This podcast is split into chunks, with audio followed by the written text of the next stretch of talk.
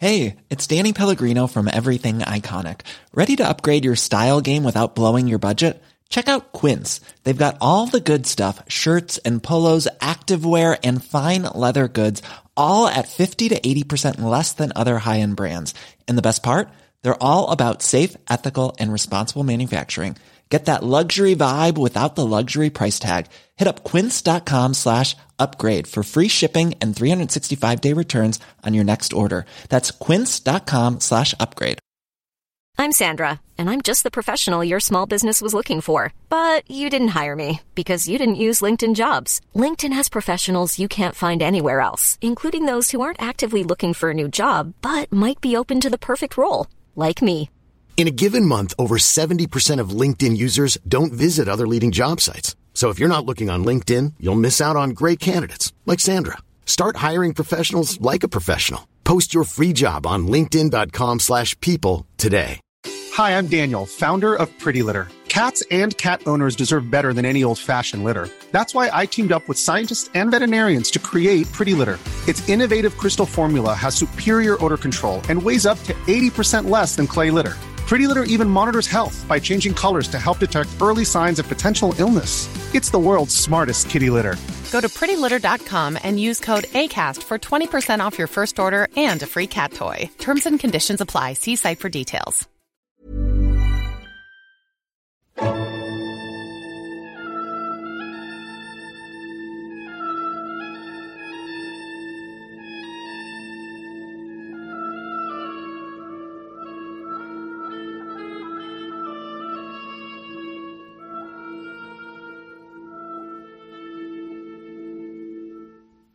سلام. پادکست بوم قسمت سی و نهم. اینجا از فلسفه صحبت می‌کنیم. در این قسمت قراره از شوپنهاور صحبت بکنیم. یک نابغه بسیار بزرگ فیلسوفی که بر متفکران بعد از خودش اثر بسیار بزرگی گذاشته.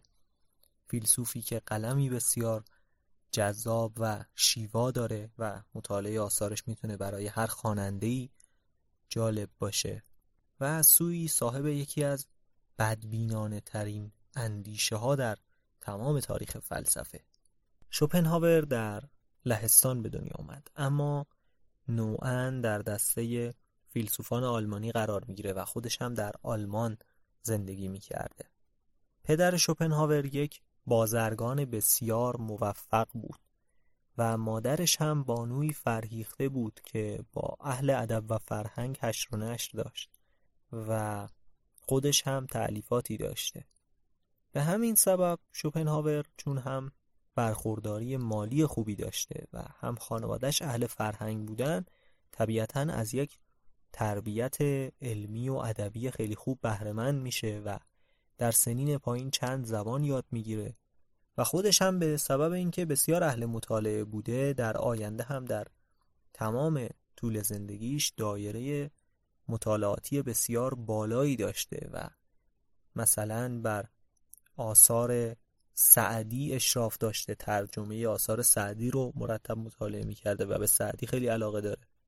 با فلسفه و ادبیات هندوستان آشنایی داره. در کتابهاش از سعدی و هند و ادیبان چینی شاهد مثال میاره و در کل خیلی دایره مطالعاتش گسترده است. در علوم طبیعی مطالعه داره در فلسفه ادبیات خلاصه بسیار اهل مطالعه بوده و از این حیث باعث میشه که هم آثارش قنای خوب و تنوع خوبی از مطالب و محتواهای مختلف داشته باشن و همین که طبیعتا بر دیدگاهش هم تأثیر خودش رو گذاشته.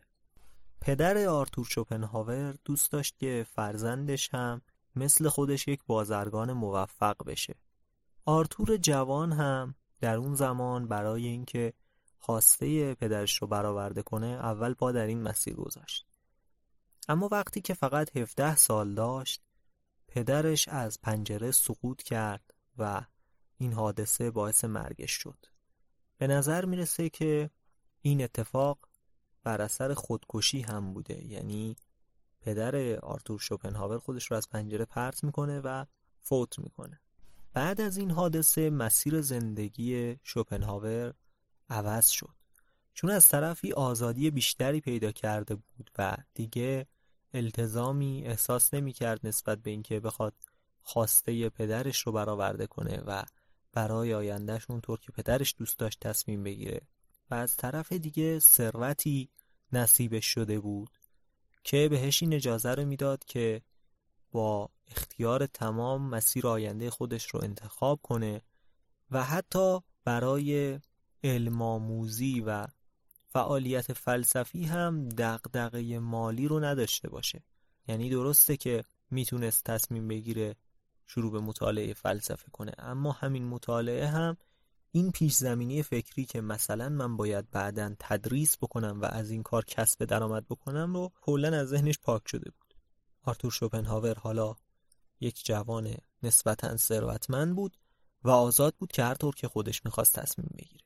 اول دنبال پزشکی رفت اما خیلی زود تصمیم گرفت که مسیرش رو عوض بکنه و به مطالعه فلسفه رو بیاره. مادرش هم بعد از این حادثه خب آزادانه تر می‌تونست در محافل ادبی گردش بکنه و به دنبال مسیر خودش بره سعی کنه که اونطور که دلش می‌خواد زندگی بکنه. و یک گسستی بین این مادر و فرزند اتفاق افتاد و اونها هیچ وقت رابطه چندان خوبی با هم نداشتن شاید شوپنهاور پدرش رو باز هم ترجیح می‌داد به مادرش و در کل ارتباط بین اینها بیشتر در لجاجت و مقابله به مثل و با همدیگه سر و کله زدن خلاصه می‌شد و چندان محبتی بینشون نبود. بعدا حتی دعواهای حقوقی بر سر ارث و میراث هم بینشون پیش اومد اما به هر ترتیب میشه گفت که رابطه حسنه ای بینشون نبود. بعد از اینکه شوپنهاور کار فلسفی رو شروع کرد خیلی زود مجذوب فلسفه کانت شد. در کل چند فیلسوف هستند که خیلی مورد تایید و ستایش شوپنهاور قرار گرفتن. یکی از اونها افلاتونه. یکی کانت و یکی از فیلسوفان دنیای باستان یعنی هراکلیتوس که درباره او هم در قسمت مربوطه صحبت کردیم. از طرفی شوپنهاور با فیلسوفان آلمانی عصر خودش مثل هگل، شلینگ، فیشته و بقیه اونها شدیداً مخالفه و تقریبا فیلسوفی نیست به غیر از کانت که شوپنهاور علاقه به فلسفهش نشون بده. ارسطو رو هم چندان نمیپسنده و گرایشش بیشتر به سمت افلاتونه چون اون عقلگرایی و گرایش به منظم کردن علوم بشر که نزد ارسطو هست شاید چندان مقبول شوپنهاور نبوده و شوپنهاور اون گرایش اشراقی افلاتون رو ترجیح میده. حالا در ادامه بیشتر توضیح میدم که از هر کدوم از این فیلسوفان چه نکته ای رو میپسنده و چه نکته ای چندان در نظرش دقیق نمیاد. بر ترتیب شوپنهاور شیفته و مجذوب فلسفه کانت میشه و بنای فلسفه خودش رو هم بر پایه همون نظریات کانت پایه میریزه. یعنی به نوعی خودش رو شارح و مفسر کانت می‌دونه و دوست داره که از اون مسیری که کانت حرکت کرده از همونجا راه خودش رو ادامه بده و دوست نداره که با کانت در موارد زیادی مخالفت بکنه و شیوه او رو تغییر بده. شوپنهاور کارش رو با کتاب مختصری به نام درباره ریشه های چهارگانه اصل علت کافی شروع می‌کنه. خیلی ها این ایراد رو به شوپنهاور وارد می‌دونن که در انتخاب نام کتابهاش چندان خوش سلیقه نیست. اسم اثر بعدیش که مهمترین اثرش و نمایشگر تمام فلسفش هستم اینه. جهان به مسابه اراده و تصور. یا جهان همچون خواست و نمود. که شوپنهاور قبل از اینکه به سن سی سالگی برسه این کتاب رو تعلیف کرده و بعدها تا آخر عمرش همچنان به فلسفه‌ای که در این کتاب آورده شده پایبنده و فقط در سنین بالاتر یک سری مطالبی رو به اون اضافه می‌کنه و یک سری توضیحاتی برای اون ارائه می‌کنه و همچنان به محتوای اون پایبنده یک کتاب دیگه هم تعلیف می‌کنه به نام متعلقات و ملحقات که در اصل مطالبی که در حیطه اون کتاب اصلی نمی گنجن رو در واقع می‌خواد بگه که من در کتاب جداگانه میارم تا به اون کتاب که تمام فلسفم در اون هست ملحق کنم. و چیزی خارج از اون در این ارائه نمیشه و من در هیچ موردی از مطالبی که گفتم عدول نمی کنم و این بجز این که شاید عنوان نشانه ای بر یک دنده بودن شوپنهاور ارزیابی بشه خب نشون میده که از ابتدا هم تفکر قدرتمندی داشته که می‌تونسته تا سنین بالا هم به اون پایبند بمونه و اون استدلال ها رو همچنان اونقدر قوی می‌دیده که میشه همچنان بهشون تکیه کرد. بعد از تعلیف کتاب جهان همچون اراده و تصور یا جهان به مسابه اراده و تصور شوپنهاور منتظر میشینه که تمام اهل فلسفه در آلمان بیان به دستبوسش و ابراز ارادت کنن و بگن که این کتاب چقدر معرکه بوده و فلسفه آلمانی متحول بشه و خلاصه همه این داستان ها اما برخلاف تصورش این کتاب اصلا مورد استقبال قرار نمی‌گیره. شوپنهاور میل زیادی به شهرت داشته و به موفقیت در عرصه فلسفه اما تا اواخر عمرش به این هدف دست پیدا نمی‌کنه. حتی در زمانی که کرسی تدریس در دانشگاه رو به دست میاره دقیقا زمان تدریسش رو طوری برنامه ریزی می‌کنه که با ساعت تدریس هگل مصادف باشه و فرد مجبور بشه که بین یکی از این دو استاد انتخاب کنه و در هر دو کلاس نتونه شرکت کنه و همونطور که پیش بینی می‌شده به سبب اینکه هگل در اون زمان در اوج موفقیت و در اوج محبوبیت بوده کلاس شوپنهاوره که با استقبال مواجه نمیشه و این هم براش باعث سرخوردگی میشه. شوپنهاور تقریبا تمام عمرش رو در عزلت سپری می‌کنه ازدواج هم نکرده و جز روابط جسته و گریخته و پراکنده ای با بعضی از خانم ها هرگز یک رابطه طولانی مدت عاطفی هم نتونسته برقرار بکنه. دوستان چندانی هم نداشته و همنشینش چند سگ خانگی بودن که خودش نگه می داشته. و در کل وقتی حالا به فلسفهش نگاه کنیم می‌بینیم که این رفتارها از او چندان هم بعید نیست. با توجه به بدبینی که به طبیعت جهان و انسانها داره. شوپنهاور در تخریب فیلسوفانی مثل هگل هم اصلا کم نمی‌ذاره. گرچه تخریبش از این جنس نیست که مثلا بخواد به زندگی شخصیشون گیر بده اما ادعا می‌کنه که فلسفه هگل چیزی جز قوقای بیهوده و شیادی نیست و خلاصه اینها یک دکونی باز کردن که این وسط ازش چیزی گیرشون بیاد چرا؟ چون خب شوپنهاور نیاز مالی نداشته به فلسفه و خیلی از این فیلسوفان نیاز مالی داشتن. و تدریس در دانشگاه گذشته از اینکه براشون مایه افتخار و مباهات بوده و محلی بوده که بتونن فلسفهشون رو عرضه کنن مهمترین منبع درآمد هم بوده. و هگل و فیلسوفی مثل فیشته که دربارهش صحبت کردیم گفتیم که از یک خانواده فرودست هم بوده طبیعتا نیاز مالی داشتن به اون چیزی که دریافت می‌کردن بابت تدریس. و از این طرف خب شوپنهاور ادعا می‌کنه که اینها به واسطه اینکه دارن حقوق می‌گیرن طبیعتا یک سری مطالب رو نمی‌تونن بگن. محافظه کارن و محافظه کاریشون اساس فلسفهشون رو زیر سوال بیبره یک جزء قابل چشم پوشی از فلسفه اینها نیست بلکه قسمت مهمی از فلسفه اینها بر پایه همین ادعاهای پوچی که برای پول مجبورن انجام بدن بنا شده. مثلا چی؟ مثلا همین روح ملت آلمان وظیفه تاریخی ملت آلمان که فیشته و هگل امثال اینها ازشون دم می‌زدن. خب این تقریبا سیاست رسمی بوده که حکومت پروس در اون زمان در پیش گرفته بوده و این رو در جنگ جهانی اول می‌بینیم که تمام این مسیر تاریخ به نحوی داشت پیش می‌رفت که اینها بخوان ماجراجویی بکنن با این مسئله روح ملت آلمان و از این دست مسائل. البته حالا نمی‌خوایم زیاد وارد تحلیلش بشیم که حالا واقعا تا چه اندازه این فلسفه تاثیر داشت بر روی اون اتفاقاتی افتاد یا اینکه چه میزان اصلا حکومت پروس مصمم بود بر اینکه بخواد یک چنین ایدئولوژی رو تقویت بکنه یا اینکه بخواد منجر بشه به اینکه بعدا بخواد براش بجنگه. اینها مسائلیه که در حوزه پادکست ما نیست و بیشتر میشه مسائل تاریخی. صرفا از این جهت میگم که ایدئولوژی که اینها مروجش بودن نزدیکتر بود به حکومت وقت و طبیعتا شوپنهاور که هیچ گونه نیاز مالی نداشت و فلسفه رو صرفا از باب علاقه که داشت پیگیری می‌کرد می‌تونست گستاخانه و بیپروا به این فیلسوفان بتازه و بگه که شما با در پیش گرفتن سیاست های رسمی در پی کسب درآمد از فلسفه هستید.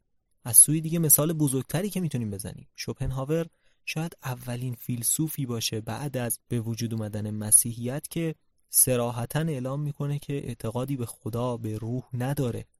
مثلا کلا روح رو یک به اصطلاح مفهوم بیمعنی می‌دونه و به وجود خدا هم اعتقاد نداره و ملحده و این رو سراحتا اعلام می‌کنه. شاید مثلا هیوم هم اعتقادی به خدا نداشته. درباره خیلی از فیلسوفان فرانسه اون زمان می‌گفتن علی خصوص مخالفین که شاید در بعضی موارد برای تخریب می‌گفتن اینها کافرن اینها بی خدا هستن. اما شوپنهاور خودش به صراحت اینو میگه. چون که دغدغه ای نداشته. اون زمان دیگه بگیر و ببند شبیه قرون وسطا نبوده که بخوان باش برخورده سنگینی بکنن. و نگرانی هم نداشته از این بابت که بخواد در دانشگاه جایگاهش متزلزل بشه. به همین خاطر صراحتا این رو اعلام می‌کنه. و خب این باعث میشه که بتونه بتازه بر فیلسوفان دیگر هم. و مثلا میگه که این مسئله وحدت وجود که اینا دارن مطرح می‌کنن فیلسوفان آلمانی در اون عصر از این بابه که اینها صرفا جرأت نمی‌کنن بگن ما به خدا اعتقاد نداریم. میان خدا رو غیر شخصی می‌کنن میپیچونن که خدا از طریق عقل بر تاریخ اثر می‌ذاره. خدا تأثیرش مستقیم نیست. اینها و معتقدی که همه اینها بهانه جوییه به خاطر اینکه اینها جرأت ندارن که بگن اعتقاد ندارن. و خلاصه شوپنهاور یک چنین شخصیت بیپروایی داره و این از ابعاد جالب فلسفهش می‌تونه باشه. خب از فلسفه هایی که شوپنهاور باهاشون مقابله کرده بگذریم. ببینیم حرف حساب خودش چیه اصلا. دو تا سرفصل مهم در فلسفه شوپنهاور وجود داره. دو تا کلید واژه دو تا نکته کلیدی که در اسم اثر اصلیش اینها کاملا قابل مشاهده است. اراده و تصور. اول از تصور شروع کنیم. این تصور چیه؟ ما در قسمتی که درباره کانت صحبت می کردیم این رو گفتیم که کانت می گفت تمام دانش ما همونطور که فیلسوفان تجربه گرا ادعا کردن بر پایه چیزهایی که ما در دنیا می بینیم اما نباید فراموش کنیم که نقش بیننده و نقش اندیشنده در اینجا چیه. ما باید به این هم دقت داشته باشیم. تا وقتی که من تجربه گر با حواس پنجگانم نباشم و این احساسات رو دریافت نکنم چه کسی قراره نسبت به عالم شناخت پیدا بکنه؟ چه کسی می‌تونه نسبت به اشیایی که در عالم هست چیزی رو دریافت بکنه و اونها رو تبدیل به شناخت و حکم بکنه؟ این چیزیه که کانت می‌گفت. و دیگه اینکه کانت می‌گفت گذشته از من نوعی حواس من نوعی هم بسیار مهمن. من چون همین ابزارها رو دارم برای شناخت عالم طبیعتا شناخت من محدود در این ابزار هاست و ممکنه مسائلی در عالم باشه که به ابزارهای شناختی من قابل لمس کردن نباشه. من با این ابزارها به اونها دسترسی نداشته باشم. مثالش رو هم زدم. گفتم حالا ما امروز با پیشرفت دانش متوجه شدیم که چیزی به اسم فراسوت و فروسوت وجود داره. یا مثلا اشعه های ماورای بنفش و مادون قرمز وجود داره. ولی اینها رو با چشم غیر مسلح که نمیشه دید. و در گذشته هم که طبیعتا ابزارها ضعیفتر بوده شاید درکی اصلا از اینها وجود نداشته. و کانت مهمترین نکته در این میونه که شناخت ما محدود به ابزارهای شناختی ماست. شوپنهاور علا رقم این که اهم استدلالهای کانت رو میپذیره اما باز هم یک قدم به سمت شکاکیت حرکت می‌کنه و میگه ما نمی‌تونیم اطمینان داشته باشیم که در ازای اون مدرکات ما ما به ازای خارجی وجود داشته باشه و در اصل شیعی اصلا در جهان وجود داشته باشه و جهانی وجود داشته باشه. بلکه تمام اینها ممکنه به تصور ما در بیاد و اصل مطلب اون تصور ماست.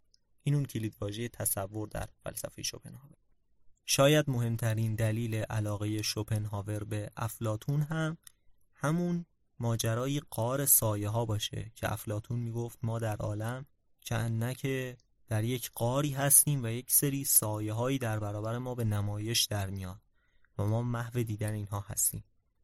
یک جای دیگه هم که شوپنهاور احساس می‌کنه این مطلب قبلا گفته شده در آین هندو هست که اعتقاد دارن جهان یک پرده که حالا اصطلاحا بهش میگن پرده مایا که در برابر ما حرکت می‌کنه و ما چیزهایی رو نمایش میده و تمام این مدرکات ما نمایش هستن و چیزی هستن که به ما نمایش داده میشه و اون ما به ازای خارجی و وجود خارجی در جهان در اصل حقیقت نداره.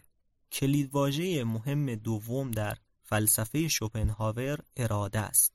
یا می‌تونیم بگیم خواست یا اگر بخوایم اون مفهوم کلیش رو دقیق تر درک کنیم شاید بتونیم بهش بگیم انرژی. اینجا شوپنهاور دوباره به یکی از اون نیاهای فکری خودش برمیگرده که هراکلیتوس یونانی باشه. هراکلیتوس گفتیم که اعتقاد داشت جهان رو یک خرد جهانی یک خرد از جنس آتش یک خرد آتشین جهانی هدایت می‌کنه و همه چیز تحت سلطه یک انرژی مداوم قرار داره. و یک شعله ای از اون خرد فروزان جهانی در وجود آدم قرار داره که اون میشه عقل هر کدوم از ما. عقل ما زیر سلطه عقل یگانه و یک پارچه جهانیه و ما در حقیقت یک شعله از اون آتش جاودانه رو در وجود خودمون داریم.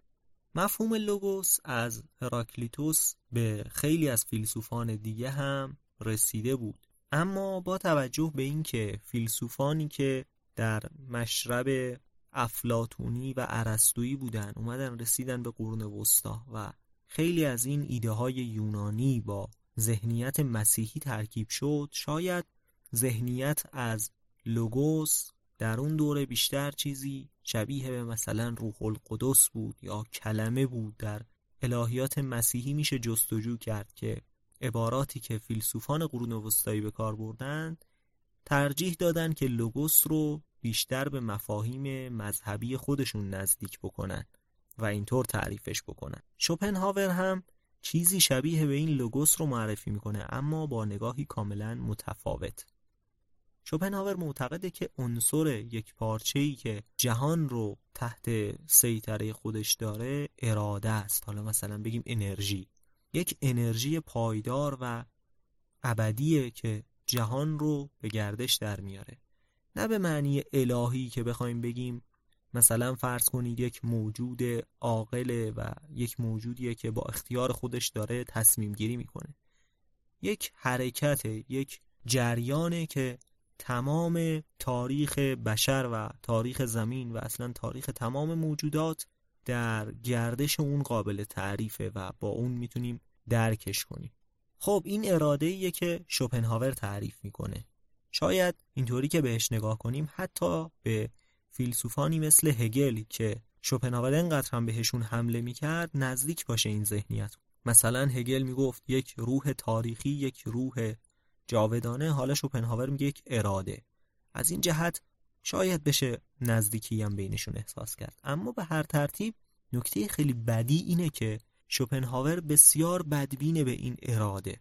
چه اراده در مفهوم کلی و در سطح جهانی چه در اون سطحی که در ذات بشر قرار داده شده. به هر دوی اینها شدیداً بدبینه. طبیعتا شوپنهاور در صحبتش از اراده خیلی زود سراغ موجودات زنده میاد.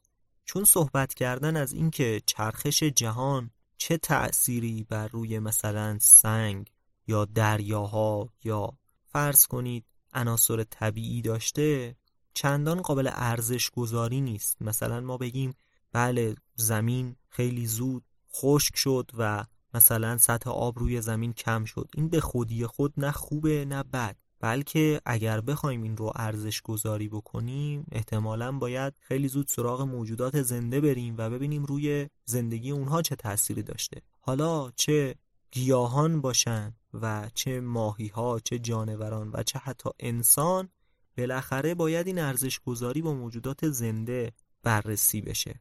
و شوپنهاور هم همین کار رو می‌کنه. طبیعتا وقتی که میگه اراده معطوف به شره برای مثال زدن خیلی زود سراغ تاریخ موجودات زنده میاد. و میگه ما وقتی که به زندگی موجودات زنده نگاه می‌کنیم یک تلاش و تقلای مداوم برای بقا که غالبا آمیخته با درد و رنج و سختی و رقابت همیشه هست رو می‌بینیم. و این می‌تونه بسیار دردناک هم باشه. وقتی که می‌بینیم یک موجود زنده باید برای به دست آوردن غذای خودش مدام در تلاش باشه مدام سعی کنه که زنده بمونه از خطرات مختلفی که هم طبیعت براش درست می‌کنه و هم موجودات دیگه در رقابت براش ایجاد می‌کنن. از این خطرات بتونه جان سالم به در ببره. بعد برسه به مرحله تولید مثل و به هر ترتیبی که شده تولید مثل بکنه بعد بچه خودش رو نگهداری بکنه تا ژنش منتقل بشه به نسل بعد. حالا این ژن رو من اضافه می‌کنم این طبیعتا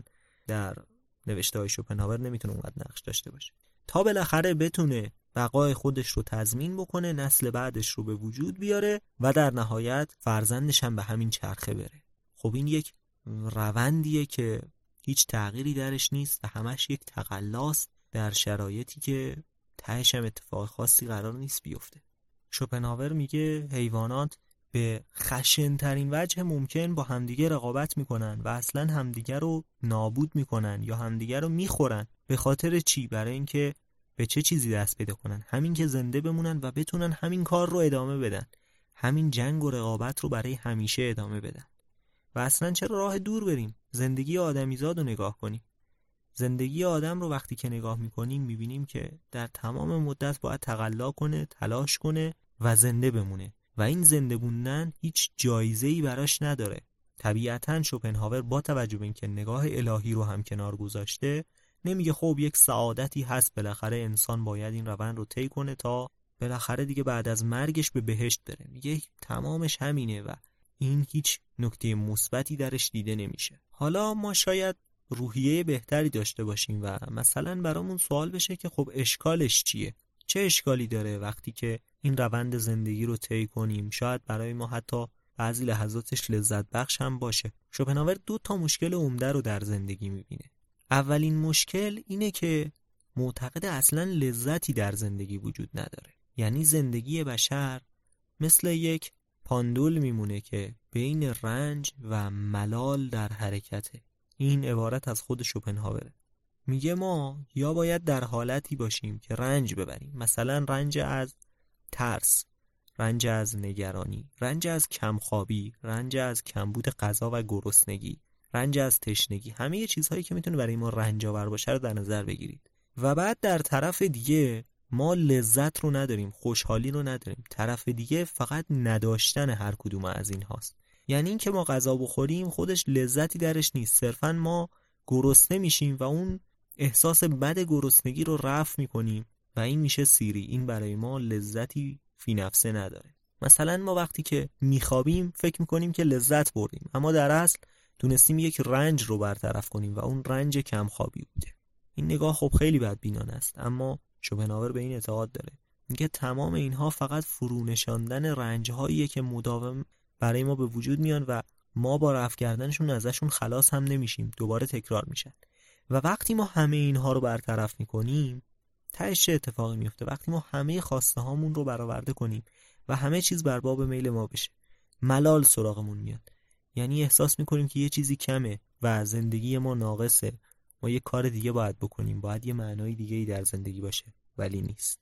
مشکل دیگه ای که شوپنهاور در زندگی ما می‌بینه بهتره بگیم مانع دیگری که در مسیر ما برای خوشحال بودن می‌بینه اینه که این اراده در وجود ما همواره بر علیه ما عمل می‌کنه. یعنی گذشته از این که ما رو مدام میندازه دنبال این درد سرها که برو این خواسته های من رو برآورده کن اصلا خودش هم به ما ضربه می‌زنه. بهترین مثال این رو شاید بتونیم در غریزه جنسی معرفی بکنیم. شوپنهاور نگاه خیلی جالبی داره در این زمینه. میگه گذشته از این که تمام اون لذتی که در این اعمال بشر تصور می‌کنه. واقعیتی در پسش نیست و صرفا تقلایی برای تولید مثل و ازدیاد نسل و منتقل کردن این رنج ها به نسل بعدی مسئله دیگری هم که درش وجود داره اینه که در خود انتخاب هم این اراده و این غریزه ما رو گول می‌زنه. شوپنهاور چه مثالی می‌زنه؟ میگه مثلا اگر ما بخوایم برای زندگی خودمون تصمیم بگیریم بهترین تصمیم می‌تونه این باشه که سعی نکنیم ازدواج کنیم و اصلا کسی رو به عنوان یار یا جفت یا هر عنوان دیگه ای برای خودمون انتخاب نکنیم.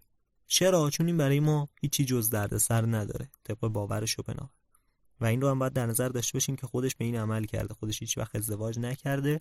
علا رقم این که روابط عاطفی کم و بیش داشته.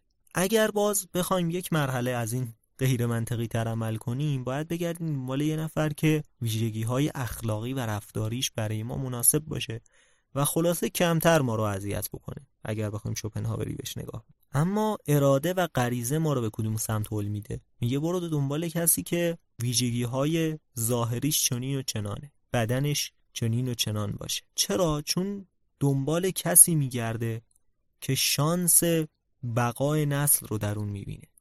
بدنی رو جستجو می‌کنه که سالمتر باشه و شانس بالاتری داشته باشه در تولید یک نسل قویتر و پایدارتر و در پرورش اون طبیعتا. این همش به صورت ناخودآگاهه و اصلا تصمیمی هم نیست که ما به صورت ارادی بگیریم بلکه ما فقط دلمون می‌خواد و این اراده و غریزه ما رو حل میده به سمت این تصمیم. اینجا یکی از اون نقاطیه که فروید حساس میشه و به شوپنهاور احساس دین می‌کنه. اینکه ما ناخودآگاه در این زمینه ها تصمیم می‌گیریم و عمل می‌کنیم. و شوپنهاور میگه که همین باعث میشه که ما شرم داشته باشیم از این احساسات جنسی که داریم و حتی از این عمل. چرا؟ چون می‌دونیم که این در نهایت برای ما هیچ خیری نداره. ما وقتی که اون آتش میلمون رو فرو بنچونیم تازه متوجه میشیم که اه این کار چه کار عجیب و غریبی بود که من انجام دادم و هیچ ثمره‌ای برای من نداشت و فقط یک اراده خیلی قوی بود که من تونستم آتیشش رو خاموش کنم اما موقتا. و به همین خاطره که ما از این شرم داریم. دوباره اینجا یک نکته جالب هست که فروید ازش الهام گرفته و اون نظریه واپس زدگیه یعنی ما وقتی که یک میلی داریم اما نسبت بهش خجالت می‌کشیم اون رو به ناخودآگاه خودمون پس می‌زنیم و از خودمون دور می‌کنیم اما اون در ناخودآگاه دوباره خودش رو نشون میده. بالاخره پس نسخه خود شوپنهاور چیه؟ میگه ما باید چیکار کنیم در نهایت با این زندگی و با این امیالی که در وجود ما هست.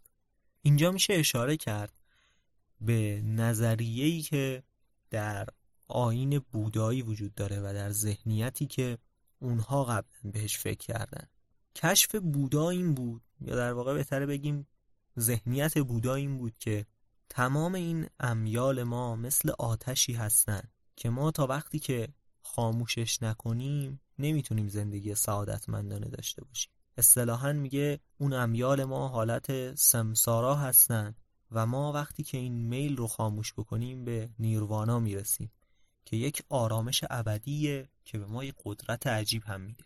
شوپنهاور تقریبا اینو قبول داره به استثنای اینکه جایزه ای براش تعیین نمی‌کنه. یعنی اون نیروانا رو حالت قدرت و آرامش و اینها نمی‌بینه. صرفا میگه که کاریه که باید انجام بشه. شاید آرامش هم خب طبیعتا با کاسته شدن امیال حاصل بشه.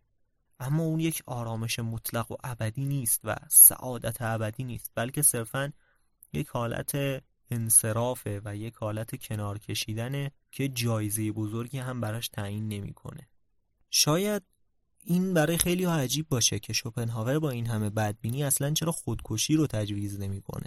خب وقتی که ما بخوایم از همه این امیال کنار بکشیم و همه چیز رو رد کنیم طبیعتا انصراف مطلق شاید بتونه به خودکشی برسه اما شوپنهاور با این مخالفه و میگه خودکشی خودش یک میله و یک حوثیه که ممکنه در ما به وجود بیاد و ما نسبت به خود اون هم باید بی‌اعتنا باشیم و کنار گذاشتن زندگی منطقی نیست بلکه باید زندگی کرد اما بدون اون امیال و این امیال رو بشناسیم و نسبت بهشون انصراف خاطر داشته باشیم.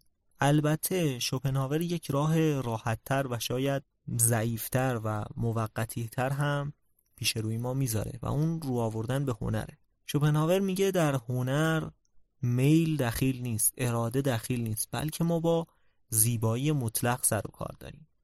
ما در مواجهه با یک غذای خوب میل و اراده ماست که ما رو به سمت اون می‌بره و باعث میشه که به نظرمون خوب و زیبا بیاد. اما در مواجهه با یک تابلوی زیبا هیچ اراده ای در ما وجود نداره. ما هیچ کاری دوست نداریم با اون تابلو بکنیم. بلکه صرفا چون زیباست ستایشش می‌کنیم و این یک لحظه ای از ابدیت ما بدون اراده میشیم و اون تابلو رو صرفا از منظر زیبایی می‌بینیم.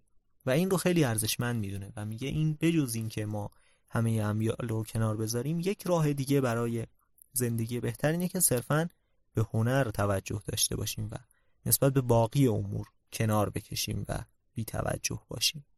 طبیعتا هنرها رو هم یک دست نمی‌بینه و هنرهایی که کاربردی تر هستن رو رد می‌کنه یا اینکه نسبت بهشون توجه کمتری داره. مثلا معماری چون بالاخره معماری بدون کاربرد کمتر در تاریخ هنر دیده شده.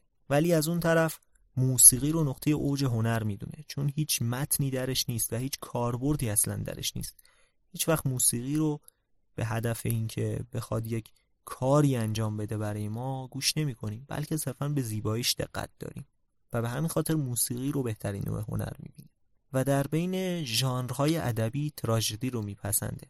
طبیعتا به خاطر اینکه ماهیت دنیا رو در نظر شوپنهاور باستاب میده. یعنی اینکه چقدر زندگی می‌تونه برای ما تلخ و دشوار باشه و چه سختی هایی رو در پیش ما بیاره. شوپنهاور نقطه اوج بدبینی در تاریخ فلسفه است. اما هر چقدر هم که ما به زندگی خوشبین باشیم باز هم رگه هایی از واقعیت رو می‌تونیم در فلسفه رو ببینیم. و همین خاطرم است که با اینکه در عصر خودش چندان مورد توجه قرار نگرفت اما هرچی که گذشت فیلسوف محبوب تری شد و امروز یکی از مورد توجه ترین فیلسوفان در بین هنرمندان هم هست. چه به واسطه اون نگاهی که به نقش هنر در زندگی داشت و چه به سبب اینکه نگاه بدبینانش به زندگی می‌تونه بخشی از ترس ما از شرارت ها و سختی های زندگی رو به ما یادآوری کنه.